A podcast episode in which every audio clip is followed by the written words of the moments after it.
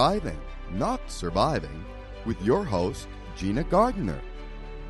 To lead others, you first need to be the best version of yourself and lead from a place of wholeness. Motivation, empowerment, leadership, personal and spiritual development are just a few of the topics you will hear on Thriving, Not Surviving. So sit back and enjoy the show with your host, Gina Gardner.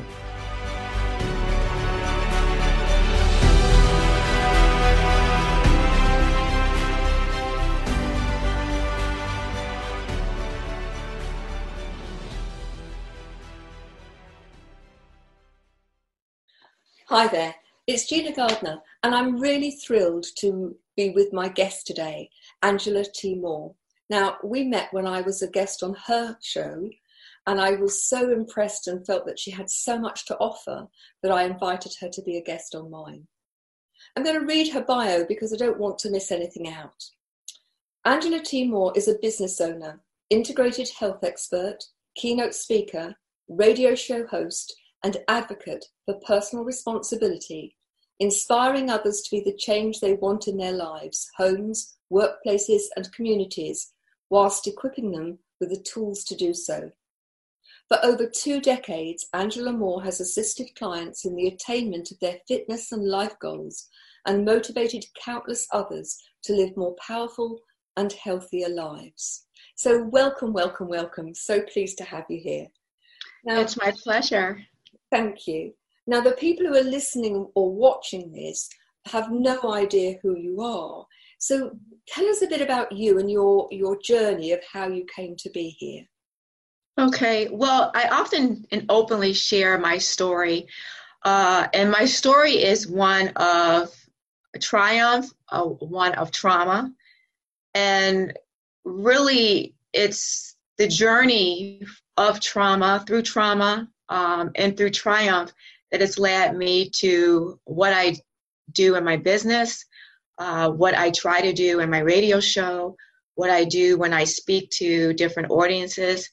And that truly is that regardless of any situation or circumstance that you have encountered in your life, you have the power within you to overcome any obstacle and to really become the best and greatest person that you can become as long as you're willing to do the work. Very true. Yeah. So you've set up in business and your work is all about people being the best they can be. Now, mm-hmm. in talk us through how that works because I know that you you know your string of accolades and and qualifications is huge. So uh, who's your ideal client to start with? My ideal client truly is anyone that wants to become their best and greatest self and is willing to do the work to get there. Okay. And, yes. And how do you help them to be the best they can be? What are the things that you, you look at and, and help them develop? Well, one of the things that I've developed, and really this has been pretty much in the past uh, of probably three years of my business, one of the things that I recognize as a trainer is when I was training clients, clients weren't really thanking me for the personal training services that I was providing. They were thanking me for this for the mental support that I provided. And also as a licensed therapist, you know, I recognized that there were a lot of mental mental obstacles that would come up, um, challenges that we all encounter throughout life, loss of loved ones, uh, loss of opportunities, uh, and, and, you know, and quite honestly, even the loss of hope. Uh, you know, um, having a goal that you set and not seeing that that goal um, fulfilled, and and being able to, you know, to deal with that and get back up and and and and go again. And what I noticed when I was working with clients is that I was part of that process because the one thing that's really interesting about personal training, especially to the scale that I do it, I'm meeting with clients two, three, sometimes five days a week for minimally an mm-hmm. hour. So I spend a lot of time with these individuals. And during that process, one of the things that I discovered was that as I was training these clients and they're sharing their hopes and their dreams, their aspirations, and also sharing their struggles that they're dealing with. That um, I would say that consistently across the board, everyone wants to be their best, but they don't necessarily know how to be the best. They yeah. may have been equipped with the tools, um, you know, because of maybe difficult relationships with their parents. Um, they may have still been, may actually still be dealing with a lot of challenges because of past experiences. But one thing I recognize is that as I develop their strength in the gym, and through conversations and and and through uh, like I would say I don't want to, it's not a word but kind of like as I'm pouring into someone I would call it an in pouring when I'm pouring into someone and supporting them and and and uh, I would say in a um, almost in a life changing way because as like I said one thing with training I am with this person for an hour minimally an hour multiple times a week. They're getting my undivided attention. And you have to think how often do we get undivided attention from someone for an hour? Yes. And so that, that so few people give themselves any time at all let alone invest in having someone support them and that seems to be one of the huge benefits of having a personal trainer or a coach of, of whatever sort is that that's time dedicated to you and that you can work on yourself, let go of past hurts and problems, but invest in yourself. And I think, you know, investing in yourself is the very best investment that you could ever make. Mm-hmm. And that is essentially what happens. It's because they are investing in themselves. Yeah. Yes. And then over time, I'm actually indirectly, at sometimes indirectly, providing you with the tools to become your best and greatest and even strongest self. Yeah. So you say you work several times a week with somebody. Uh, uh, typically, how long a period would you work with people? What's amazing, Gina, is some of my clients have been with me for like 11 years. Good gracious, yes. yes. That is a commitment from both sides, isn't it? It is, very much so. Very much so. And, you know, and, oh, I'm sorry. I was going to say, um, but if people wanted to see results and see those results in a, a, a, fairly timely fashion, what mm-hmm. would you think would be a reasonable time for them to commit in order to see great results? I always strongly recommend a minimum of 12 weeks. Um, I do have those individuals that come in and they may only train for four weeks.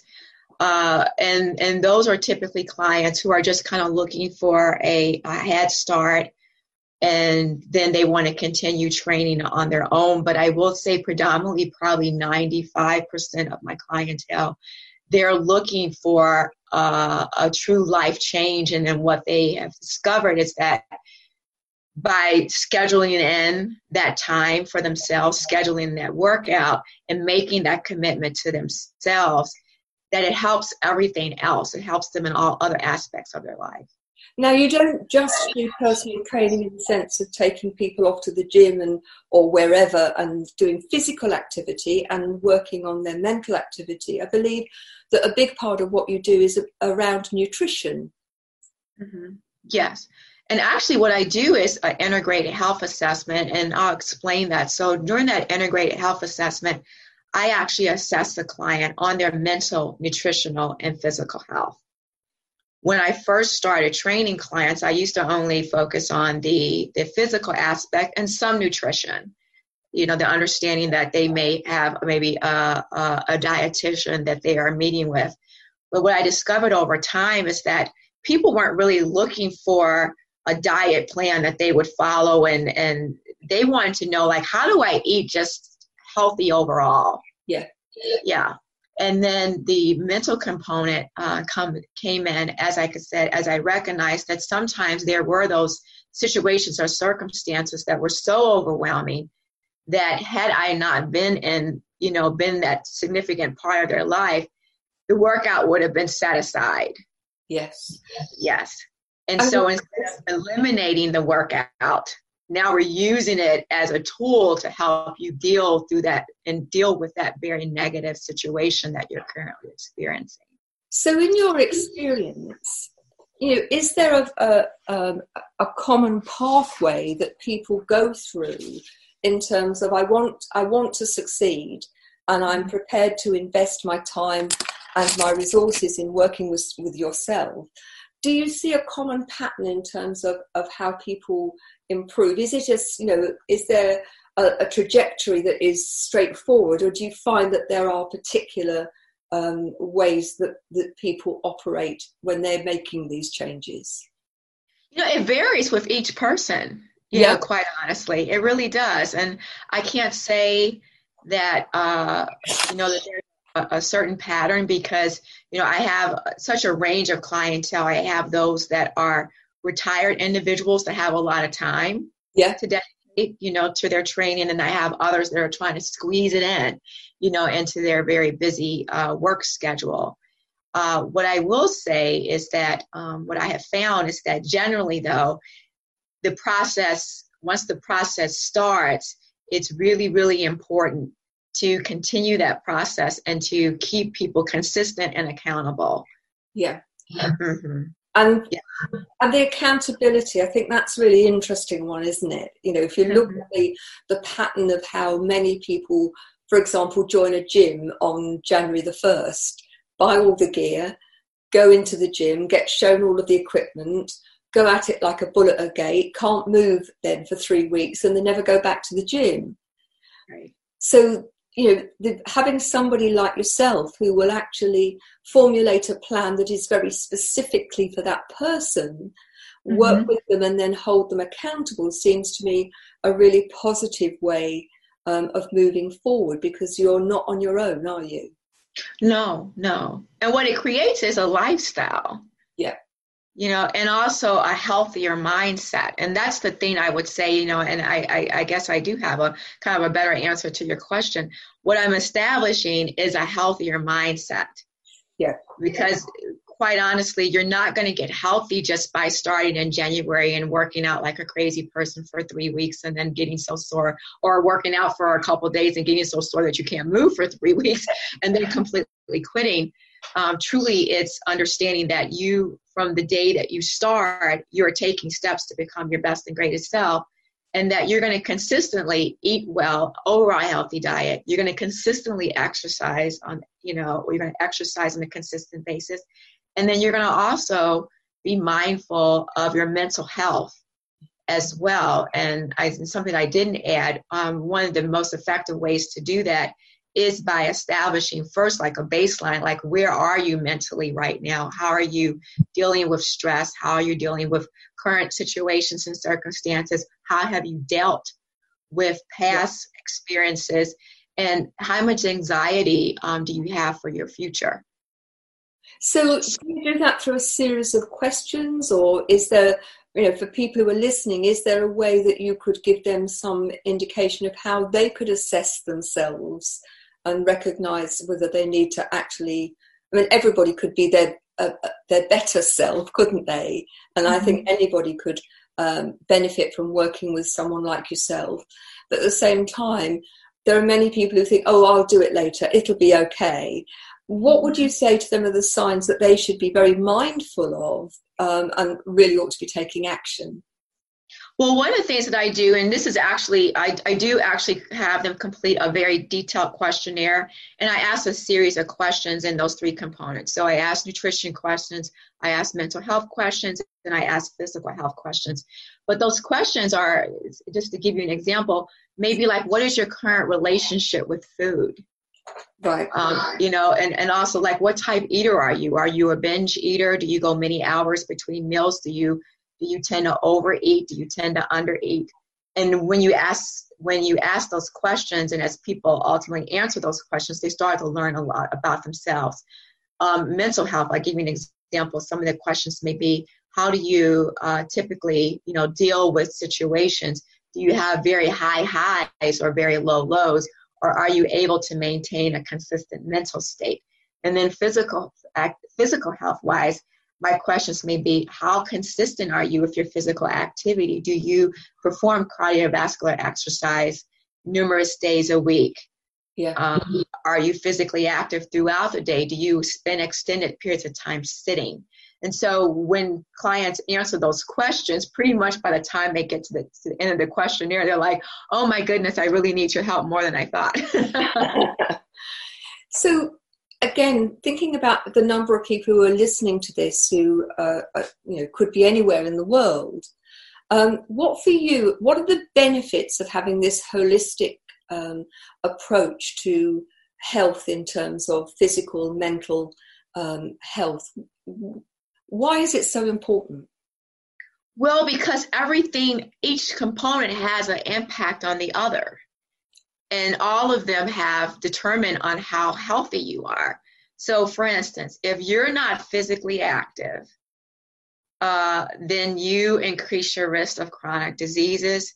You also will increase the likelihood that you will feel stress, that you will deal with depression, and and that you will be in, uh, unfortunately, a healthy, uh, unhealthy uh, mental state.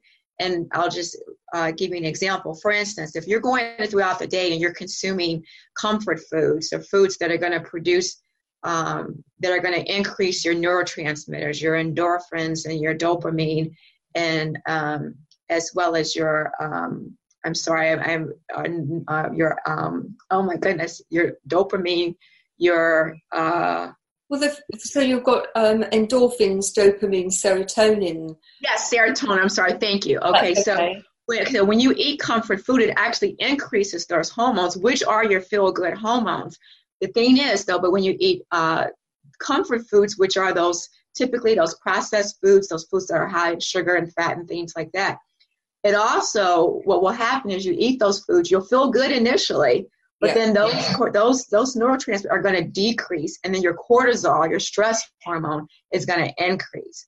And so, and that's going to contribute to a very unhealthy feeling, an unhealthy um, mental state, and a feeling of of of of, of not um, being in a not no not well being.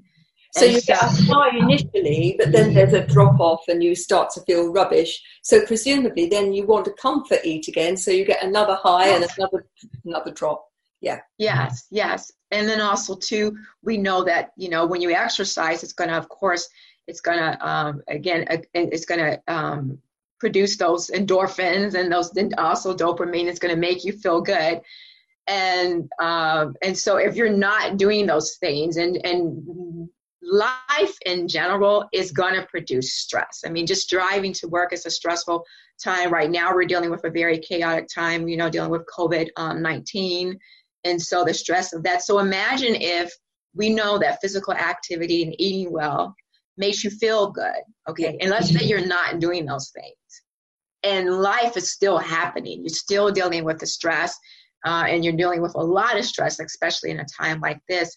But you're not counterbalancing that very negative stress with anything positive. yep it's not going to work. You're not going to be healthy. So it, to me, it's essential. There is no health if you're not healthy nutritionally, mentally, and physically. I would agree with you. The one I would add, and certainly is the, the dimension I think that I've developed um, over the years, is that there's also a spiritual dimension. In that, if you're living your purpose, if you're right. living in line with your values, then your mental health is going to be better. And I think that's one of the things that many people perhaps don't think about um, that they're doing a, a, job that they hate uh, because it brings in the money and they can buy the material things, but it's not right. satisfying that inner soul that wants to do something different. Mm-hmm. Yeah, and I'm so glad you said that because one of the things that I have often emphasized to people, because it's nice if you can go and do that job or, or find that, um, you know, and, and live within your passion and work within your passion. Well, let's just say that, that because of situations and circumstance, you find yourself um, at a job that you that, that you don't want, um, that you don't like. Uh, you can still find purpose within that. Absolutely. I, I yeah. would agree with you 100%. And also, there's an opportunity outside your work to exactly. do things that, that fill you up. Mm-hmm. I would mm-hmm. say to anybody, you know, live your life with passion. And if you're doing a, what you consider a dead end job, then do it in the very best way you can, because ultimately it will make a difference to how you feel. Mm-hmm. Definitely. So, Definitely. what do you think your biggest life lesson has been? Hmm. Uh, you know, it's interesting that you asked me that. Uh, I years ago, um, I had one of what you say a life a life changing situation, an aha moment, whatever you want to call it, a life lesson.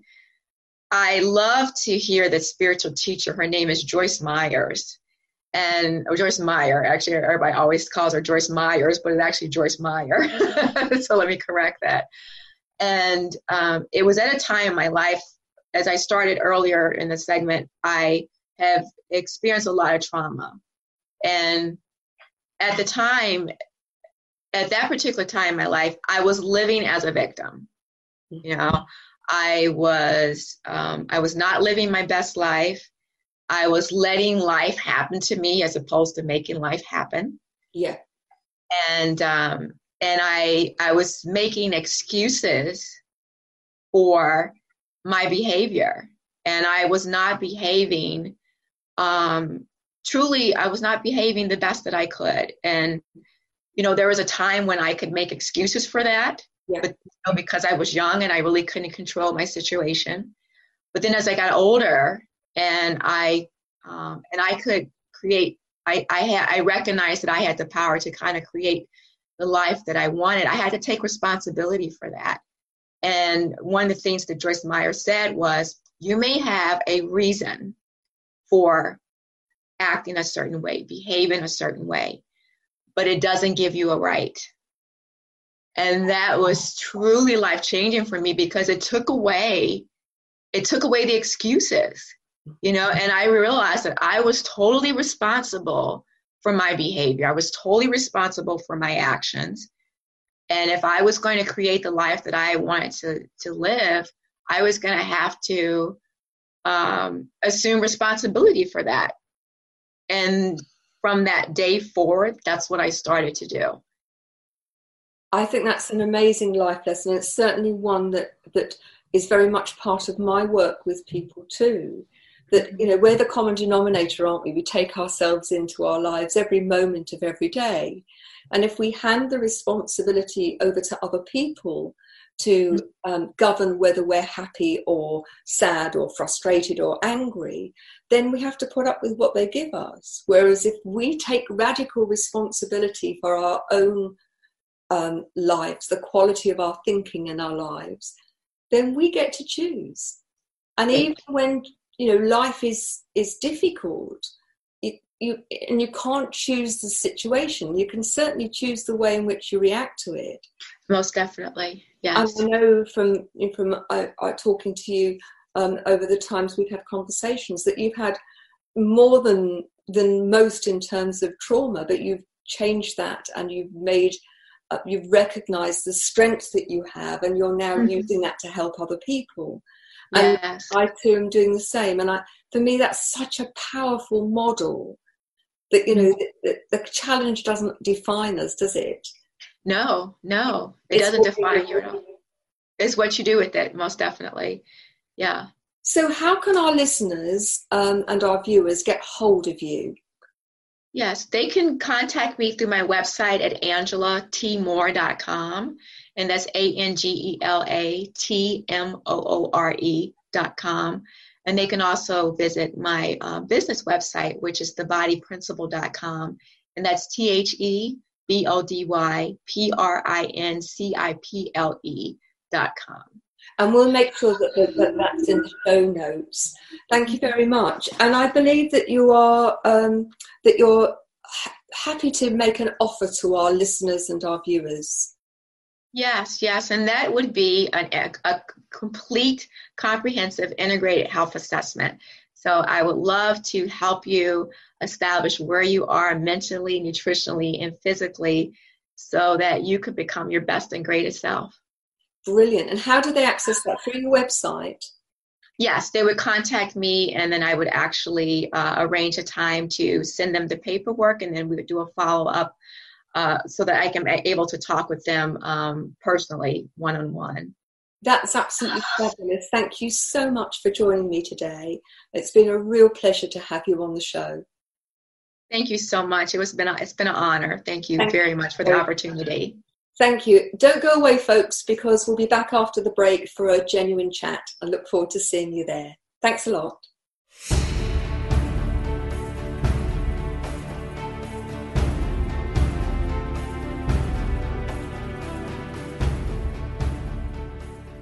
If you're a businesswoman who is overwhelmed or suffering from imposter syndrome, who is tired of having one disastrous relationship after another, or who finds it hard just to say no. Well, it's time to take care of you. You get the best out of life by contacting Gina Gardner, relationship coach and best selling author and motivational speaker. Just visit genuinely u.com. Or you can email Gina directly at gina at genuinely u.com. Take action now. Start to thrive rather than simply survive.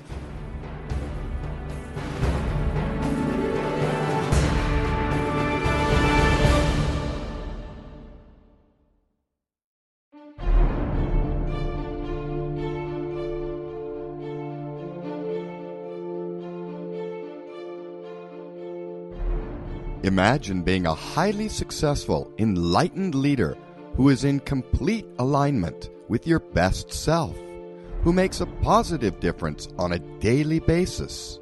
Let me introduce Gina Gardner, an expert in developing transformational leadership with over 30 years of experience. Gina has developed a unique and unrivaled approach to help you step into your genuine power to become an enlightened leader. And when you do, amazing things happen. Go to enlightenedleadership.co or email Gina at gina at genuinely-u.com.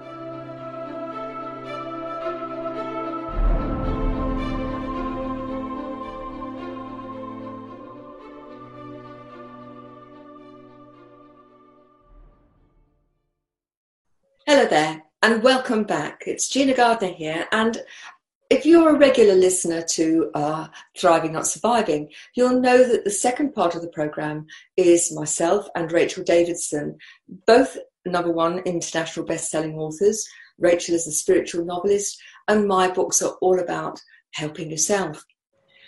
We're going to talk about um, moving into a higher vibration there's a lot of talk, isn't there, about new era and the new norm and how we as people um, make the best of that.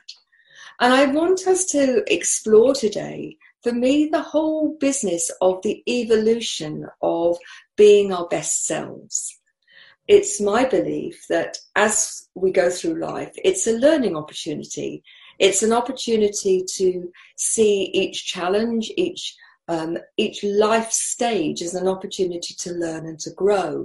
And not just to learn intellectually, but to learn spiritually and to understand that in order to be our best selves, it's about learning to rise above fear and above the negative emotions, but at the same time acknowledge those, not bury them. But in doing so, learn to recognize that this is a journey and we have the opportunity to continue to learn, to continue to grow, and to expand our horizons. We have limitless possibilities within us, but just like an acorn, it stays within its hard little shell unless it's planted and it gets the opportunity to have water and to be to be looked after. So higher vibrations for some people they're pink and fluffy and for other people it's very much what they believe and how they operate within life. What's your view rachel? Um, well I think um, if, you, if you talk about it from an energetic body point of view, then your higher vibrations are about the um, connection to spirit, and um, that would involve your um, you working on yourself to open up all of the chakras. And obviously, the the colors as you head upwards do change. Um, so, so you've got red and orange at the base, and you have the um, the indigos um, at, at, the top. I can't remember what the color is for star chakra. I think it's either violet or indigo. I always get the two mixed up.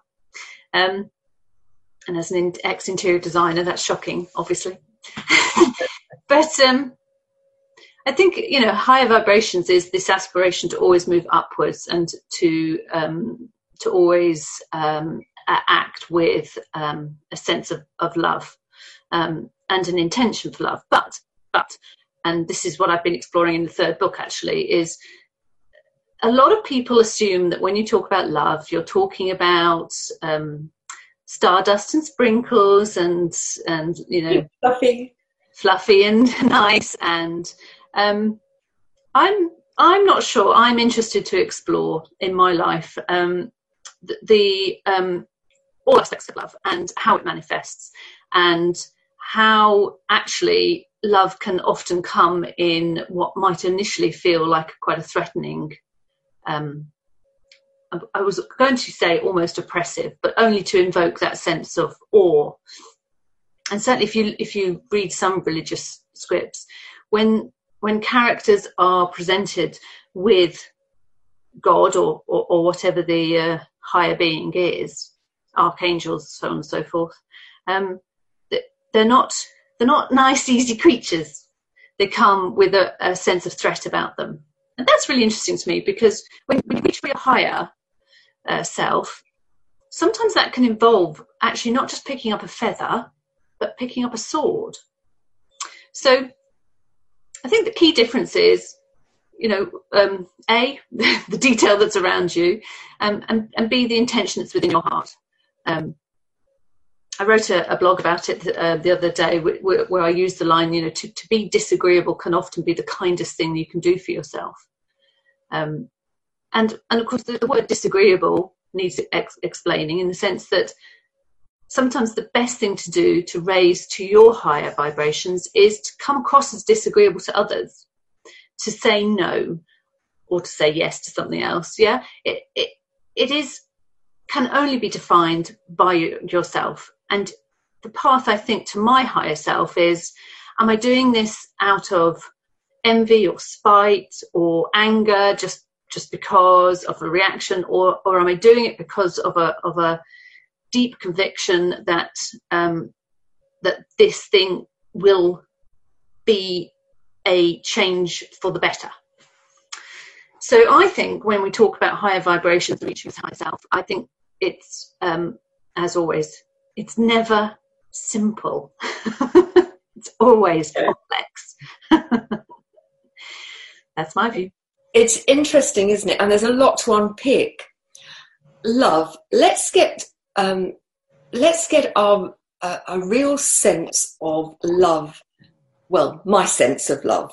Hmm. There's nothing pink and fluffy about loving somebody unconditionally, whether that's yourself, and that has to be the starting point.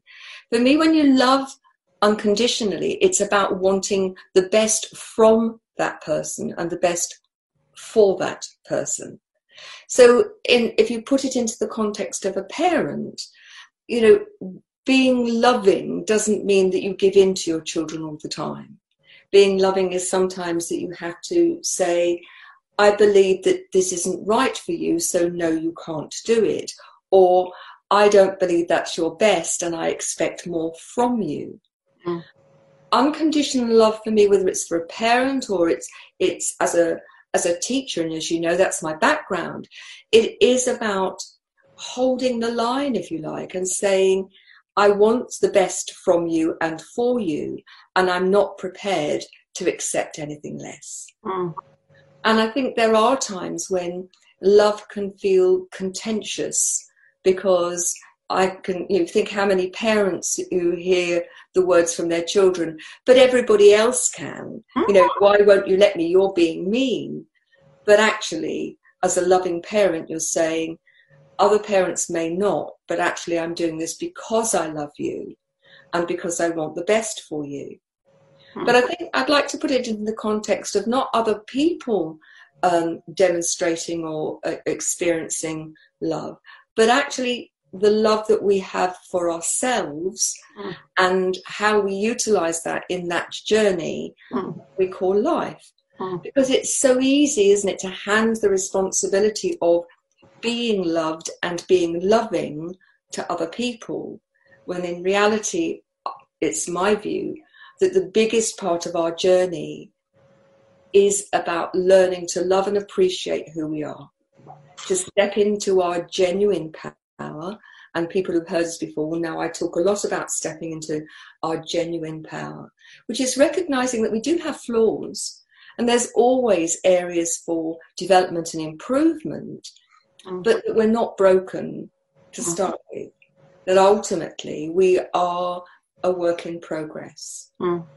And I'm, you know, how often do I work with clients who who are really critical of themselves because they're not perfect at something. Hmm. And recognizing that perfection is something to strive for and it's very much in the eye of the beholder. But rarely, if ever, do people start um, an act, and it's usually to do with an activity rather than how they're being. But rarely do we start an activity as an expert. You know, we have to develop that skill. Yeah. And I think that's also true of developing that relationship with ourselves, which is based on loving who we are. Yeah.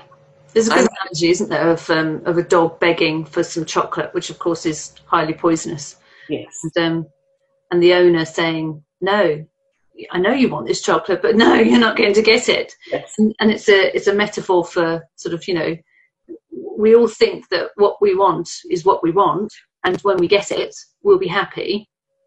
But we don't understand the bigger concepts, the the bigger mysteries, and No. that's one of the frustrations of this human experience is you, you never really know what is why things are happening. And and this is where this you know topics of faith and um, and trust come in as well. But but it is true that often we are the dog looking up and saying i really want that chocolate. And the Yeah. universe is saying that you know no that that that will kill you. What i'm not going to give you that. This is me being loving. I'm not going to give you that. Um, and it's very very difficult to be the dog Yes. don't understand the concept of chocolate killing you But it's also that issue of, you know, hindsight's the only wonderful exact science, isn't it? When yeah often when you look back to a situation and and you know people who, who know my story will know that i've had some incredibly challenging times learned to walk twice as an adult Mhm. and yet if i look back at that what i remember is not the day by day struggle and pain and there was a lot of that. But what i i look back and i recognize is that there were huge gifts. Yeah. And I think the perspective of time gives us greater understanding and also gives us the opportunity to recognize that actually, whilst it was a very difficult time, there are huge growths and gifts that come from those difficult times. yeah I'm reminded of Art Giser, and I studied energetic NLP with Art Giser, Mhm. uh, and it's very well worth looking at if you, you go onto his website. Um, he always talked about his his belief of the day, because his view was that as he evolved and as he grew and um, learnt more, that that thought that um, that belief about the world and about where things were and how things were operating was constantly shifting as more information and more um, enlightenment came along. And I Mhm. think it's a really healthy way to be. I think people who believe this is it, this is the way, this is the thing, Mhm. are in danger of missing the point. Hmm. And for me, that's one of the big dangers of people who have fundamental views about almost anything. Yeah. Is that there's no room for maneuver. I'm right, and that makes everybody else wrong, and that keeps you stuck in that lower vibration. Whereas when you are open and curious Hmm. about what's going on, um, and recognize that things are shifting and moving and evolving Mm. all the time, um, that you can start to grow. Yeah, and I think that's the point actually, because it's, all very well sort of saying, oh, you know, aim for your higher vibrations, and then in the moment you're thinking, what? how do I, how do I, you know, and you sort of force things like, I will be positive about this, and um, I, I will think this about this person, I will, I will, and your emotions are saying, no, you won't, no, you won't, this is the truth of it, this is the truth of it. But I think that the key to finding your higher vibrations is to get quiet and to listen to yourself. And again, this is not this is easily said, but this is not easily done. Um, because we live in a very, very noisy world, don't yeah, we? And we are all trained um, in this modern Western world to to just keep moving, keep moving, and we're all told that momentum, no matter what, is what is where it's at. And sometimes that's true, and sometimes it's not. Um, I always think that if if I have a serious problem of sort of understanding where my higher path, so to speak, um, resides, then then curiosity and wonder is um, are the two best questions to sort of ask ask myself. Where where you know where is my curiosity lying at the moment? What am I interested in knowing? And just wandering down and meandering sometimes on the face of it, useless path. But again, as you say, you look back in hindsight and you see what, what learning you got from it, even if you went down the cul-de-sac and reversed back up it.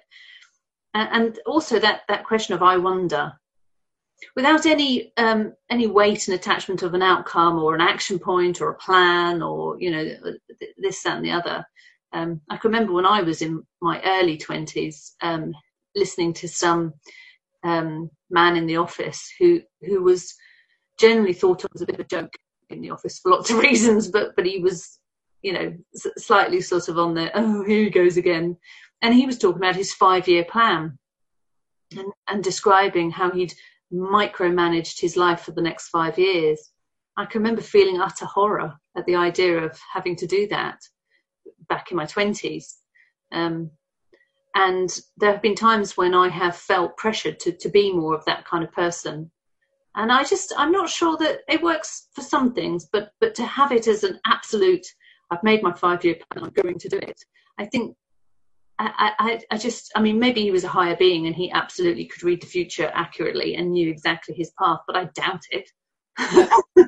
I sincerely doubt it. And I think the wonder and the curiosity is what leads you to um, your your truth, your where you're meant to be. And if you are trying to squeeze too much of of uh, the juice out of that, then you, will end up in places where it's sort of okay, but it's probably not really where you're meant to be. It's, it's the universe saying, I really didn't want to give you that chocolate, but you insisted.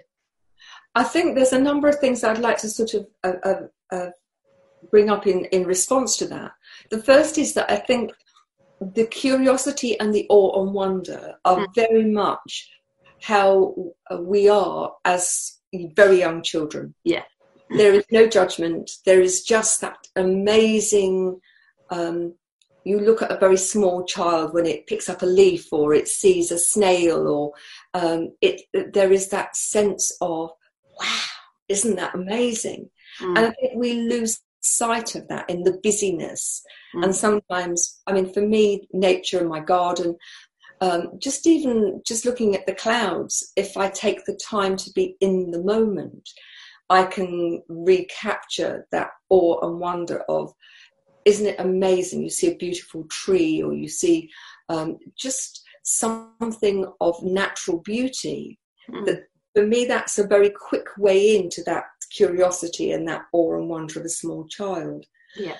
The other thing I would say is I was listening um, this week to some um, some of the uh, Abraham and Esther Hicks stuff, mm-hmm. which talks about in order for us to um, to manifest in the future, it's dependent upon our thinking and our energetic placement, if you like, and that's my words, not theirs, of the now.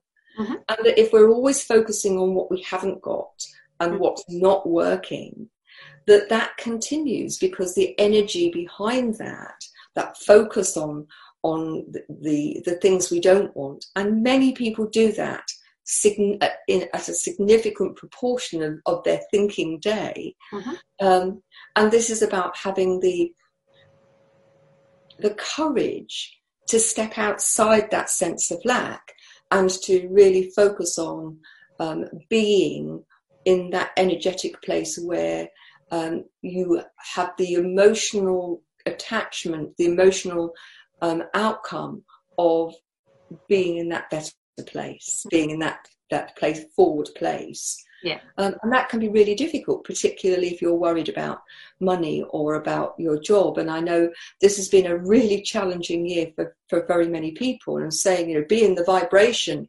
of you know abundance and where you want to be when you're worried about whether you're going to be able to pay your rent or your mortgage and have enough food on the table. Mm-hmm. it's a big ask isn't it? Yeah i mean th- this is where um, why the religions um, structured and spirituality uh, at large. Will talk about how important faith is. Yeah. Um, it is a leap into the unknown and uh, a trust in um, in mechanisms and and um, ideologies that will provide. It, yes, it is. so for me, I think that you know having an understanding that you know we we as human beings have choices on a moment by moment basis. Yeah. And those choices can be that we will focus on lack, that we will focus on the things um, in life that we don't like, or we can focus on being grateful. Because for most of us, certainly if people are watching this, the likelihood is that they live in an abundant life in comparison to many people on this earth. Uh, the very nature of the fact that they are have access to electricity and to the internet means that they are part of the favoured um, group of humanity that have it, mm. those things available to them. But it's easy to say it's all right for you. What about the other person? In that moment, that person may be feeling worried, frightened, fed up, depressed. And so I think for me that, that learning to be in the higher vibration is to acknowledge that you are in that negative place and to accept that that's where you are in this moment but to recognize it's your choice whether you stay there. Hmm. And that in recognizing that you have that choice and switching from I I am in a place of lack, I'm in a place of negativity, in that recognition that you have the choice, you automatically start to raise your vibrations. Now, if you choose to stay stuck, then of course that momentary uh, opportunity to raise your vibrations gets lost, doesn't it? Yeah. But in that choice that I'm going to choose to look um, to um, to see myself as someone who this is transitory, and I'm going to move from this to a better a situation, to a better emotion. In that transition, there's already a gear shift. It's almost as if you're, you know, the, the car is idling and you've got the handbrake on. Hmm. In that shift, what you're doing is you're removing the handbrake. Now, you don't go anywhere unless you start to put your foot on the gas yeah. uh, and start to accelerate out of that place. But what it does do in that moment of choice is it gives the opportunity for the for you, if you carry on with the, the metaphor, for the engine to pull away. If you give some energy, some fuel, some gas to moving into that higher vibration of a place of recognizing that we are lucky, that we have um, opportunities, that we can choose to stay stuck or to move into a better frame of mind, into a better situation. Yeah. And the interesting thing is, it, it's in that moment where I think the momentum is helpful. Yeah. Because once you you've actually put your foot on the gas, it's a question of where are you going to choose to go? Yeah. Are you going to choose to look backwards and worry about what went on in the past? Mm-hmm. Are you going to choose to be anxious about the future? Or are you going to cho- choose to enjoy that moment and make the most of that moment and then the next and then the next and then the next? Yeah. Now, these words sound really easy, don't they? Uh, but when you're in the middle of the mire, it's quite difficult to even find the handbrake, let alone uh, you know recognize that you have a choice. But then that's the purpose of conversations like this: is to to raise people's awareness that actually you know what?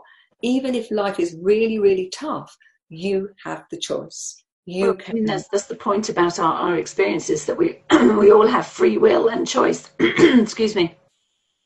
But having free will and choice is a massive responsibility. Oh, absolutely. Sometimes it would feel better if somebody else was just making the choices for us, but then you're not really anything other than a, a doll. Um, well, you have to. Even though you would love to just chuck it over and have it happen, um, the the act is in in the doing it yourself. that that's that's the growth. That's what's required of us when we land on this planet. Yeah, I think so, and I think as we move forward, I I you know my hope is that as we move out of all of the challenges of 2020 and the pandemic and um, the political unrest and all of the things that we can see going on around the world, is that each of us has the opportunity to make our choices, little choices moment by moment, that we can make a difference to uh, ourselves and our own lives and to the lives of others. Mm. And it doesn't have to be on the macro scale. You know, those small um, thoughts, emotions, and actions on a moment by moment basis in terms of how we operate, how we interact with one another, with the environment, can and do make an enormous difference. And, and also, obviously, we're complex beings, and we can hold two states of being in our in our hearts and minds at once. It is possible to feel really depressed and, and fed up about life, but still to have some curiosity. And I think sometimes we often forget that that that's okay to, to be as potentially conflicted within ourselves as that. We we we buy the line that we should just have one one vision and just be heading towards it like a robot. Where in, in actual fact we we are much more chaotic and I think, again, coming to an acceptance of your own internal chaos, to, to use a, a, dramatic word, but you know, it can feel like that sometimes, and certainly in my head, um, then, then that itself is, is a is a is a karma that in, in itself will help bring order and, and sort things out and, and so on. So, you know, higher self um, higher self has to involve lower self. You can't you can't have one without the other the higher you go, the deeper you go. The, you know, this is all about the balance in, in the universe. So, but gratitude, curiosity, and wonder will always, uh, and love, those four things will always lead you to um, some kind of ev- evolved situation. I think very often we fear confusion. And I think it's out of the chaos and the confusion that often the biggest learnings come. And sometimes it's being courageous enough to sit with that confusion, that chaos, long enough to allow things to start to order themselves in a way that we can understand. And then you get that aha moment. Ah, oh, that's what it was about. That's the lesson. That's what I needed to to take on board in order to be able to move forward. Yeah. And I think you're right, you know, that if you if you recognize it within yourself that you are learning to to love, to be curious, to um, to hold that yourself um, accountable, but in a loving way, then you are well placed for this journey we call life. You are well placed to in, uh, be able to increase your vibration, to increase your capacity to love even more, to be exacting in your expression of love, that it's not indulgent. It is about expecting the best for you and the best from you. And in doing that, you're a model to other people. And I hope together that we are going to make um, a profound difference and we'll see more tolerance, more um, people working together you know, collaboration and togetherness and recognizing the value of one another rather than hate and division uh, that we've seen so much evidence of. Yeah. So I'd like to invite you all to go and have a look at Rachel's books. Uh, and they're on Amazon. The point of him, the truth of her, and a, the, a truth of me, and the hope of us, which um, by now I hope is going to be either um, published or very close to publishing. They're all available on Amazon. um, and also on the website. Um, you'll find my books on Amazon. Please go to the website genuinely-you.com and enlightenedleadership.co. If you're interested in leadership for life, leading yourself, leading others, then please go to enlightenedleadership.co, uh, arrange a call, and I'll look forward to speaking to you. We'll see you in a fortnight. Please take care. Be loving to yourself and others. We'll see you then. Bye bye now.